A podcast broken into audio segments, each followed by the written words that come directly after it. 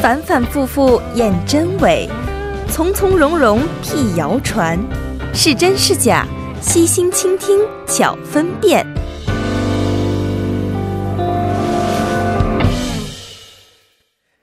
当今社会信息量巨大，信息内容林林总总，让我们是常常难辨真假。所以每周三晚上的是真是假栏目呢，将会邀请韩联社的李正云记者以及亚洲经济的李健记者，带来各式真假难辨的信息，和大家一同的去把一把关，看看他们到底是真还是假。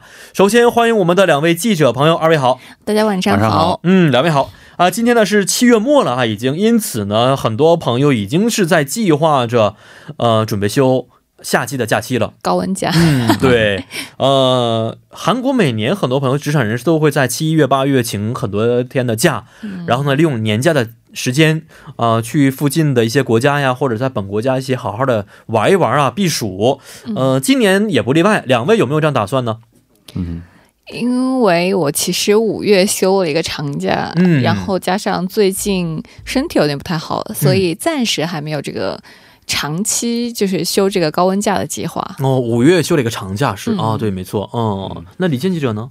我也是五月份的时候休息的。哦，对，那那个时候因为天气比较凉快嘛，嗯，然后正好也可以避开高峰期，嗯，那个时候就休息了一个星期。哦，是，想问一下，韩国人每年大约有多少的年假呀？可以使用？韩国就入职的话，刚入职的话是十五天，十五天还是一年可以请十五天假呗？是带带薪吗？带薪带薪休假哦。但其实国内的假更多啊，因为你比如说十一来个七天，然后你还有年假，对，嗯，然后你还有各种。但是我看了一个报道说，中国其实整体上休假的时间并不比欧洲多。但我为什么觉得中国假期很长呢？因为就是政府的话，在这方面还是照顾了一下嘛，嗯，所以比如说像中秋啊，或者是端午这样，比如说是一天一天的假的话，还是会尽量给你凑成个三天小长假哦，所以给人的感觉还是假期比较多，而且长是。对，像韩国这边的话就没有，比如说八月十五光复节放一天，嗯，那天正好是周四，嗯。比如说，这时候像国内的话，可能比如说周五也给你代休，然后你就是周日开始上班。是，嗯，对。但是这边的话就是一天一天啊。韩国这边前几天也开始有这个代休的制度，但是并不是每一个假期都可以代休。嗯嗯，在我们节目当中以前简单介绍过。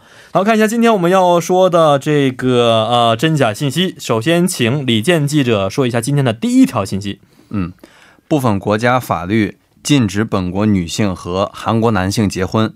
这个信息是前不久在韩国发生了一起跨国婚姻家庭的家暴事件，引发了巨大舆论关注。起因是一名韩国男性对自己的越南籍的妻子进行家暴，导致女性重伤。这起事件的具体这个过程，呃，警方还在调查，但是施暴男性是受到了网络的谴责。不过事发之后，有一篇报道是说，在韩国有百分之四十二点一的。结婚移民女性曾经遭受过家庭暴力，哦，因此一些国家出于呃这个保护本国公民的考虑也好，嗯，呃，就是出台法律。禁止本国公民和韩国男性结婚，这种说法是真是假？国家出台法律禁止和韩国男性结婚，嗯，不会有这样的话。我觉得这样的话，真出台这样的法律的两国关系 会变成什么样的？是？对，那那么嗯，那么多的那个欧巴的，嗯对呀，韩国男性其实，在一些影视当中的形象，在世界来说是非常非常光辉的，是不是？光辉伟岸的形象啊！就女主角《水火》当中，是不是富家公子和？乌塔房的小姐结婚的故事也很多，是，所以这样的新闻，我觉得首先是假的。嗯，但是这个新闻我也看了，就是家暴的新闻。嗯，当时看了那个视频，觉得，哎呀，挺可怜的。这个外籍的妻子，越南籍的妻子，是不是？嗯，好像只会韩国语非常不好。然后韩国语说的最溜的一句就是说我错了，不要打我。嗯，而且当时在家暴的时候还当着自己女儿的面去进行家暴。是的啊，对孩子来说，这个心理的受伤的伤害程度也是非常深的啊。家暴肯定是不好的、不对的。嗯，而且这个新闻我觉得应该是假的，不不可能出台类似于说禁止和韩国男性结婚的这样的政策。嗯，那郑云记者，您是怎么认为的？这个确实是不可能的，比如说他不可能就是明就是出台一个法案就明把这个事情给叫停了。嗯嗯。但是确实值得关注的一点是，其实可以在韩国发现有很多东南亚的新娘，嗯嗯嗯，因为像很多的韩国呃男性，然后是跟东南亚女性结婚的这个情况，然后会可能有的时候会发现，比如说中介所哦，没错，就写了介绍东南亚新娘。其实这个我觉得没有必要去就是瞒瞒着去解释啊，因为中国也存在着这样的一些现象，特别是在中国的一些偏远的一些地区或者经济比较落后的一些地区，呃，出现过比如女性啊都离开家园外出打工。第一个，第二个可能说这个，因为中国结婚嘛，要讲究彩礼啊，各个方面的一些呃，这个呃，金钱不是很足的情况之下，可能通过中介啊，找一些外籍老婆来达到自己可以结婚的这么一种目的。那韩国我看，呃，也多少存在着类似的一些现象，是吧？对，但是这样子的话，就可能会存在一个问题，就是贩卖人口。是，然后像东那个柬埔寨的话，二零一零年是颁布了一相关的法律，是禁止本国女性和男那个韩国男性结婚的。哦哦，怎么再说一遍？柬埔寨怎么了？他是颁布了一条法令，就是禁止本国的女性和男性韩国男性结婚。哦，但是不久之后，这条禁令是被解除了。啊，以前还真的有过这样的一些禁令。对，但是它是因为以也是以打击贩卖人口为由啊，是暂时性机制，就是停止这个。叫停这个本国女性和五十岁以上韩国男性结婚的这个情况。嗯嗯嗯嗯嗯哦，就是相当于不是说因为担心被家暴的原因，更多的是出于打击拐卖、贩卖人口的这个角度来去出台的暂时性的这个禁令。对，没错。哦，是的，啊，那可能如果有这样的一些禁令短暂出现过，但是可能被一些比较用心的人加以利用的话，就出现了今天这样的一条说很多国家。来出台禁令，禁止和男性结婚这样的新闻了，是不是？没错。嗯，好，我和郑源记者都认为这条信息是假的。那现在请李健记者给我们解释一下。对，二位分析的非常准确。我们先来看一组数据吧。呃，就是根据韩国统计厅的统计，二零一七年韩国进行的婚姻登记当中，有百分之八点三的是跨国婚姻，嗯，也就是咱们说的这个多文化家庭。韩国政府推行的多文化政策是，呃，其实是也不能说是。呃，积极鼓励这种呃跨国结合吧，但是确实是会在一定程度上缓解呃农村还有偏远地区大龄男青年的这个婚育压力。呃，不过如果仔细看这个各国的法律规定的话，尤其是关于婚姻移民的法律规定的话，是全球是没有任何一个国家的法律禁止本国的女性跟特定国家男性。进行呃国际结婚的，嗯，是找不到的，嗯，呃，郑云记者刚才提到的，一零年柬埔寨颁布的这个临时性的规定啊，是呃出于打击跨国贩卖妇女的目的，嗯，因为这是呃涉及就是侵侵犯人权的一个问题哦。然后越南从呃一二年四月份开始实行的规定是禁止自己的本国女性跟。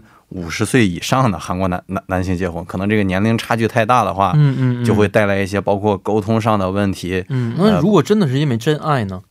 这个这个的话，可能会得经过个例的话，可能要是如果是个例的话，可能要通过各种各样的一些这个呃考验呐、测试啊，是不是？对对，我觉得调查之后再去还是有方法的，还是有方法的。对，首先语言方面，我觉得肯定是需要真正可以沟通才可以。对，是的，是的。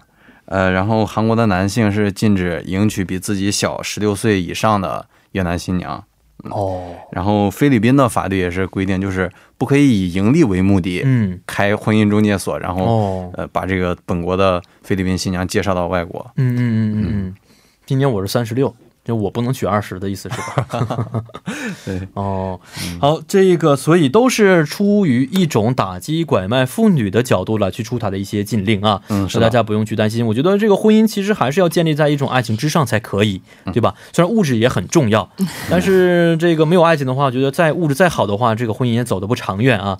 所以希望今天我们这种家暴的事情不要再出现了，因为我看了那个视频真的是太可怜了，对，不单单。觉得这个新娘很可怜，而且觉得这个孩子也非常非常的可怜。这个孩子将来在人生的成长过程当中，我觉得会一直有着这么一种阴影在里边，是不是？嗯嗯。好，那看一下今天的第二条消息是由郑云记者提出的。我的第二条消息是，全职妈妈的记忆力下降率比较高。然后民间有一种说法，就是孕傻，还有人说就是一孕傻三年。嗯，也就是说，女性怀孕之后，这个记忆力是出现衰退，然后认知能力是下降的。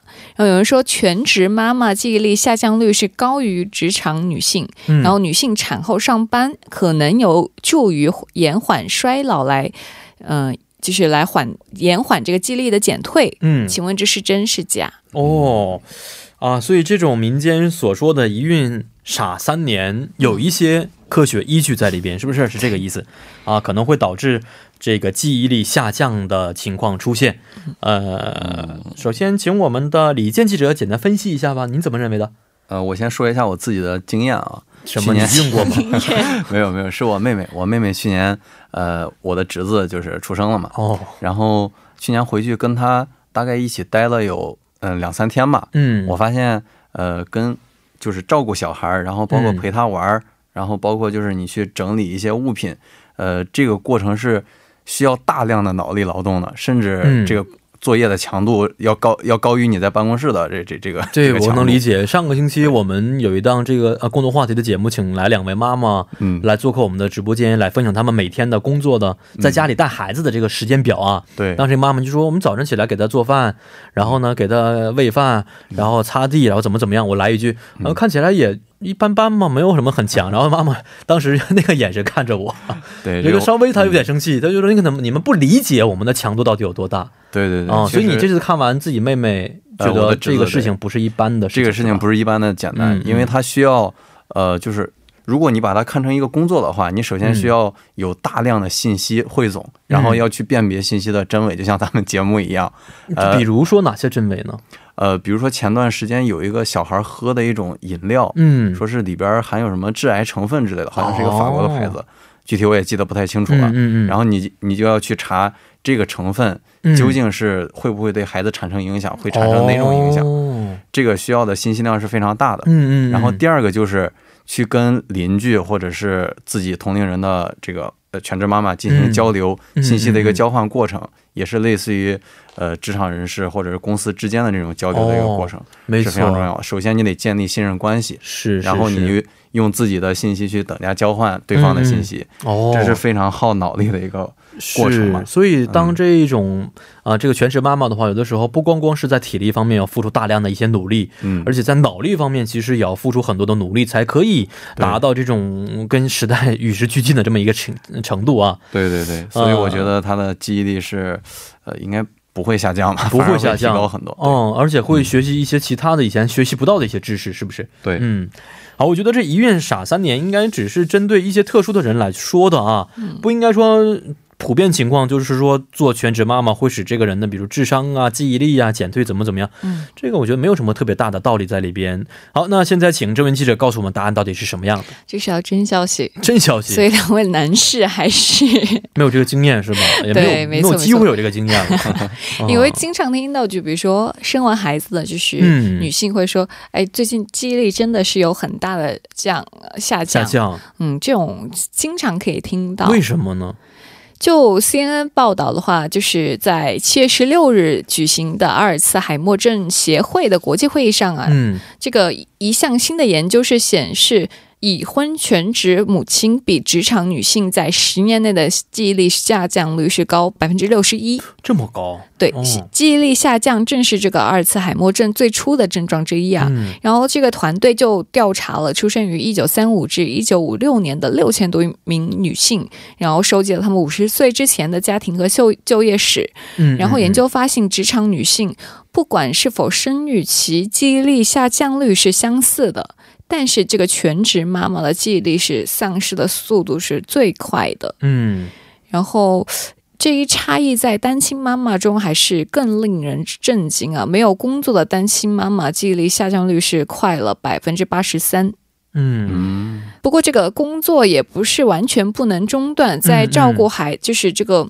研究的首席作者就建议啊，在照顾孩子一段时间后回重回职场的已婚女性的记忆力丧失还是较为缓慢的。因为在家的工作可能大部分还是比较单纯。嗯嗯，然后反复的这些体力劳动。嗯嗯嗯，刚才也说了，也比如说需要用脑啊或者之类的。但是其实你整个时间是跟这个孩子相处的时间比较比比较长，然后他是。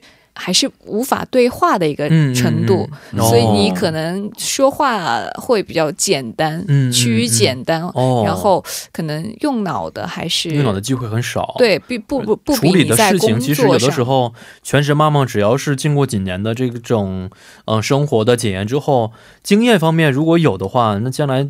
应对的话，其实只要有体力就可以了。对于应变能力呀、反应能力，可能要求不是非常高的这么一项工作，是吧？因为时间长的话，可能对于脑力来说。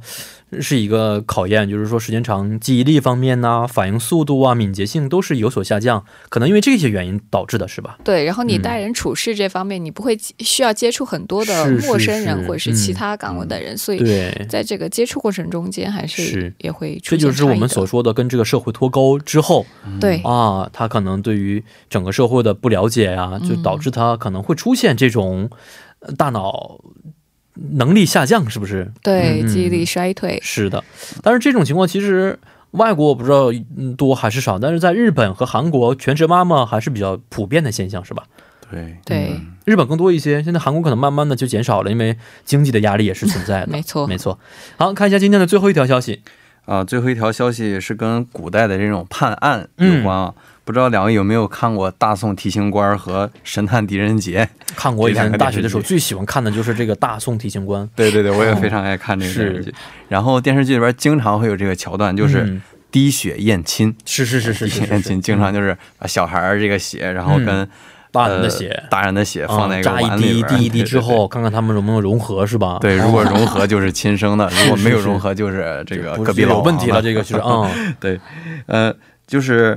呃，古代的这种说法，就是大小孩的血和大人的血融在一块儿，就是亲生。这种说法是真是假呢？哦，哦，这个我还真的不知道。这个 要是是真的话，那现在干嘛要 DNA 鉴定？那不直接扎手指头就可以了？有道理。但是为什么古代会有这样的想法说法出现呢？其实这个有没有一不？我觉得不是百分之百假，会有一些简单的科学原理存在吧。这个方法不科学，但是它确实是开创了用血型鉴别学关系的这个先河。大众提醒官还有这样的一些这么这么前卫的一些有呃有我们只是现在在这个电视剧上经常看到，所以觉得它是有科学依据的。是，其实古代。嗯，古代人真的会用这样的方法去验亲吗？对，不不光是滴血，还有还有就是电视剧桥段，就是把这个电视剧桥段已经已经去世了的父父母的这个骨头拿出来，然后把小孩的血滴上去，是如果能渗到骨头里边，对对对对对，是大宋军官里边的这个桥段是吧？我记得是。但是其实不管是不是有血缘关系，这个血都就是滴在这个骨骼上都不会渗入啊。嗯。这个我就不知道了，没滴过，没见过，也 也没那胆子去挖这个 亲人的骨骸，是，所以呃，郑云记者吧，觉得完全是胡说八道吧？这个是对，嗯，要是如果这么简单的话，嗯，现在就不需要这种 DNA 的这样的价啊，对，是，哦。嗯，我也觉得是假的啊，但是我总觉得冥冥当中啊，古代的古人的智慧还是存在的，我们不能小瞧古人的智慧。因此，某一角度来说，应该会有一些科学原理和依据存在。那想问一下李健记者，这个消息是真的还是假的？啊，这个确实是假的。嗯，呃，这个方法是非常不科学，但是在古代，因为科学技术条件的限制嘛，嗯，人们也是不得已吧。有时候，其实我们看电视剧是。